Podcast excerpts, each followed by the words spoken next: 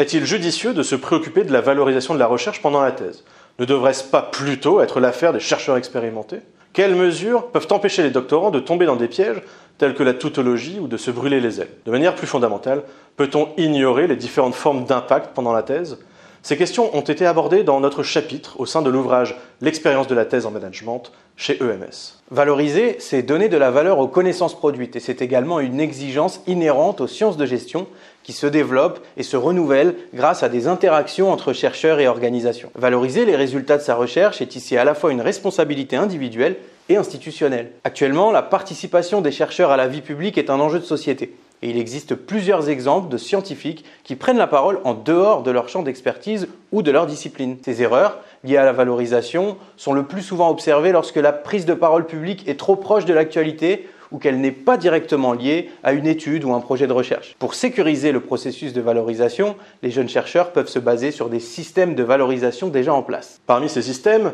nous en prenons deux pour exemple, que sont le Journal of Marketing et la Revue française de gestion. Le Journal of Marketing est une revue de référence en marketing qui valorise fréquemment les articles publiés par l'American Marketing Association.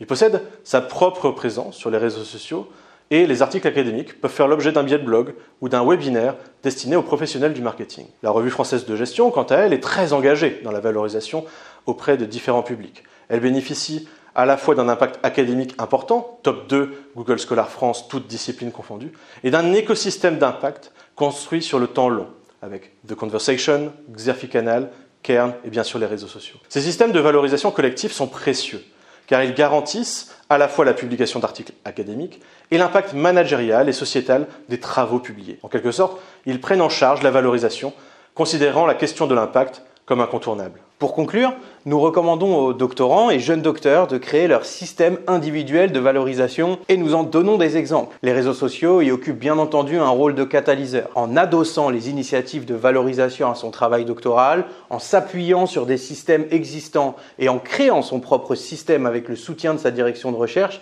le jeune chercheur pourra faire connaître son travail et gagner en visibilité. Ces deux points peuvent contribuer à la bonne diffusion des connaissances produites d'une part et à l'insertion professionnelle des docteurs d'autre part. À vous de jouer